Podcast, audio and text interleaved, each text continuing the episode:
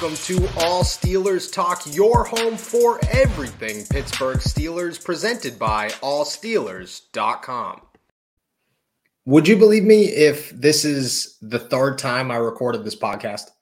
Would you believe me if I told you that I had to put my hood up and really hype myself up to do this because I just didn't feel right about what I was recording before? Why didn't I feel right about it? Because I, I just couldn't wrap my head around it and I I couldn't do it without feeling like I was complaining or like I was talking about it in kind of a pissed off manner. Let's talk about Ben Roethlisberger. Ben Roethlisberger blatantly said, I did not remember, I do not recall the fourth and goal that basically ended the Steelers' week three chances of a win versus Cincinnati in their second home game of the season that ultimately resulted in a 24 to 10 loss and kind of started sinking the ship. It was a negative one yard play to Najee, if you don't remember. It was fourth and goal from the 11. It was in the fourth quarter. It was still a tight game. Ben dumps it off to Najee in the flat. Bengals swarm him immediately everyone just starts shaking their head like what just what just happened? What did i just watch? You watched a team basically gave up. Tyler boyd came out and said that they did give up. And then ben is like well you know i don't really care what tyler has to say. Mike tomlin says i don't really care what tyler has to say. Joe Haden said i don't even know what you're talking about. That's fine. That's all good and dandy you should never pay attention to outside criticism. But that's kind of what I'm getting at. Ben Roethlisberger is paying attention to outside criticism, so much so that he doesn't want to talk about it anymore. He doesn't want to talk about why he made a bad decision on a game deciding play and why it was the wrong decision. He doesn't want to talk about what the right decision should have been because he's paying attention to the outside noise. He might not say he is, but he is. He's paying attention to Jeremy Fowler basically call him washed up. He's paying attention to Stephen A. Smith play his little tiny violin in the saddest song ever while he talks about the Steelers' offense. Ben is paying attention to everything, and it's starting to bug him. And I can't blame him. It would bug me too. It would it would kill me. I can't even take a harsh Twitter comment without having and going to take a couple of minutes and just relax. I couldn't even imagine if somebody told me that something I've been doing for 17 years, I suddenly suck at. I can't do it anymore. I'm washed up. I would not be able to handle that well. I'm not the quarterback of the Pittsburgh Steelers, though. Ben Roethlisberger is. And what I do isn't sinking. Ben Roethlisberger's team is sinking, and it's sinking fast. So, how do you not remember the worst play of the game? You do remember it and you need to adjust moving forward. I'm sure in locker room and in film studies, it's getting talked about.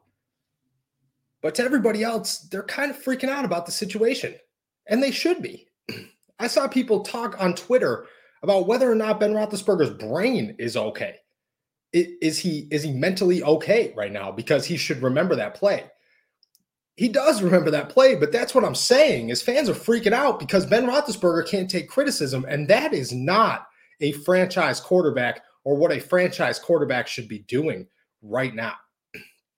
What he should be doing, how he should be handling this situation, I don't really feel I'm the person to determine that. But I could tell you pretty straightforward that it shouldn't be like this because Donnie Druin, love Donnie Druin, best co-host ever, actually, compared it to the Titanic.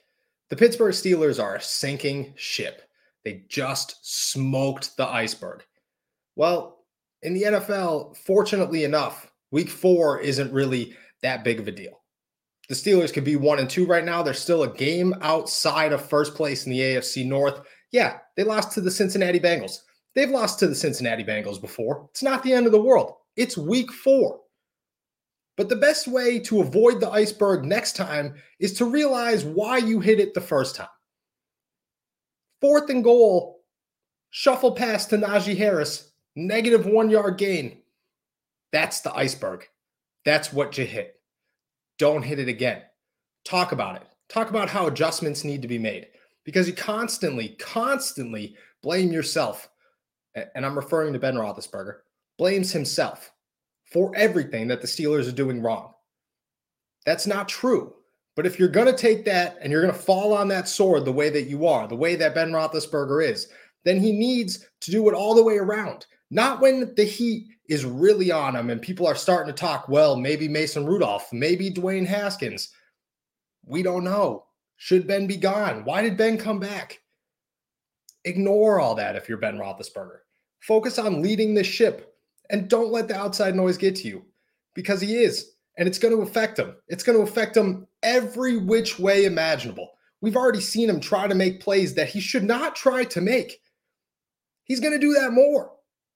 We've seen him avoid dump offs Najee Harris. And I get Najee Harris catching the football 14 times is ridiculous. But if it was 17 times, does it really make that big of a difference? Why are you looking to go downfield when you don't need to? Because he's trying to make more out of something that's not there. And he's going to do that more the more he listens to criticism. It's a bad place to be in week four, especially when you constantly say, and everyone around the Pittsburgh Steelers constantly says, the alarms are not going off. Well, if the alarms aren't going off, stay chill. Don't get mad at people who are trying to set them off. Just ignore them. The Steelers did get good injury news with Zach Banner returning to practice on Wednesday. The Steelers now have 21 days to activate Zach Banner. What do I believe is going to happen in this situation? Well, I'll tell you. I don't think Banner comes back for a while. I think he takes all of those 21 days because he's a 350 pound, nearly seven foot human. That's a lot of weight. That's a lot of rehab. That's a lot of adjustment for a knee who just got repaired. The Steelers go at the end of that 21 days into a bye week, giving Zach Banner and company nearly four weeks to readjust to the NFL, readjust to playing, and readjusting to starting because, frankly, he needs to get into that starting lineup and hopefully make things better. If we're being real, he can't make things worse. He can't even make things the same. As soon as he's in that lineup, the Steelers need to be better, and that offensive line needs to be much better. But I would expect him to take all of that time, rehab, work his way back. And in four weeks, five weeks, the Steelers could have a new starting right tackle, hopefully a better starting right tackle, and a- another foot in the right direction of a team that is not setting off alarms, is not freaking out, and has no reason to freak out yet. They're one and two. They're about to get their right tackle back. Things are looking up more looking up, more positive news. Joe Haden feels that TJ Watt and Alex Highsmith are going to play on Sunday. Both of them were limited participants in practice when the Steelers opened week four on Wednesday when they prepare for Lambeau Field and the Green Bay Packers. And if we're being real, Aaron Rodgers could eat this defense alive if it's Cam Hayward, Melvin Ingram, and a bunch of backups because we've seen what Joe Burrow can do with Cam Hayward, Melvin Ingram, and a bunch of backups We've seen what Derek Carr can do with Cam Hayward, Alex Smith, Melvin Ingram, and a bunch of backups. Oh gosh, what Aaron Rodgers can do with Cam Hayward, Melvin Ingram, and a bunch of backups. In the five or six quarters without TJ Watt this season, the Steelers recorded one sack, one. And Joe Burrow and Derek Carr absolutely lit them up. Minkah Fitzpatrick looked totally lost out there. And you want to know why? Because he's trying to do everything he can to keep this defense afloat when their star player is not there. In the five quarters of football that TJ Watt has played this season, he's recorded three sacks and two forced fumbles. If I'm a betting man, I'm finding some way to put all my money on TJ Watt winning Defensive Player of the Year because if and when he is healthy, he is going to be an unstoppable monster for the Pittsburgh Steelers this season. He's already showed it. And groin injuries, yeah, they're, they're naggy.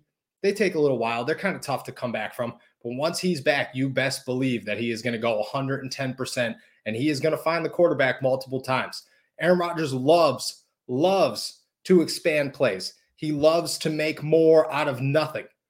He's probably the best to ever do it. TJ Watt and Alex Highsmith don't really give you options to escape the pocket. Because when you got TJ Watt chasing you, because there's no way, zero chance you're running to TJ Watt's side, you're just going to run right now. It's Highsmith. I don't want to run into either of them. Those two come back. The Steelers defense is twice as good as it is without them. Melvin Ingram is allowed to do so much more and be so much more effective. And I'm sorry, even if Jamir Jones is already gone and it's now Derek Tuszka time, that's nothing. No one knows who that is. No one's going to know who that is in a year.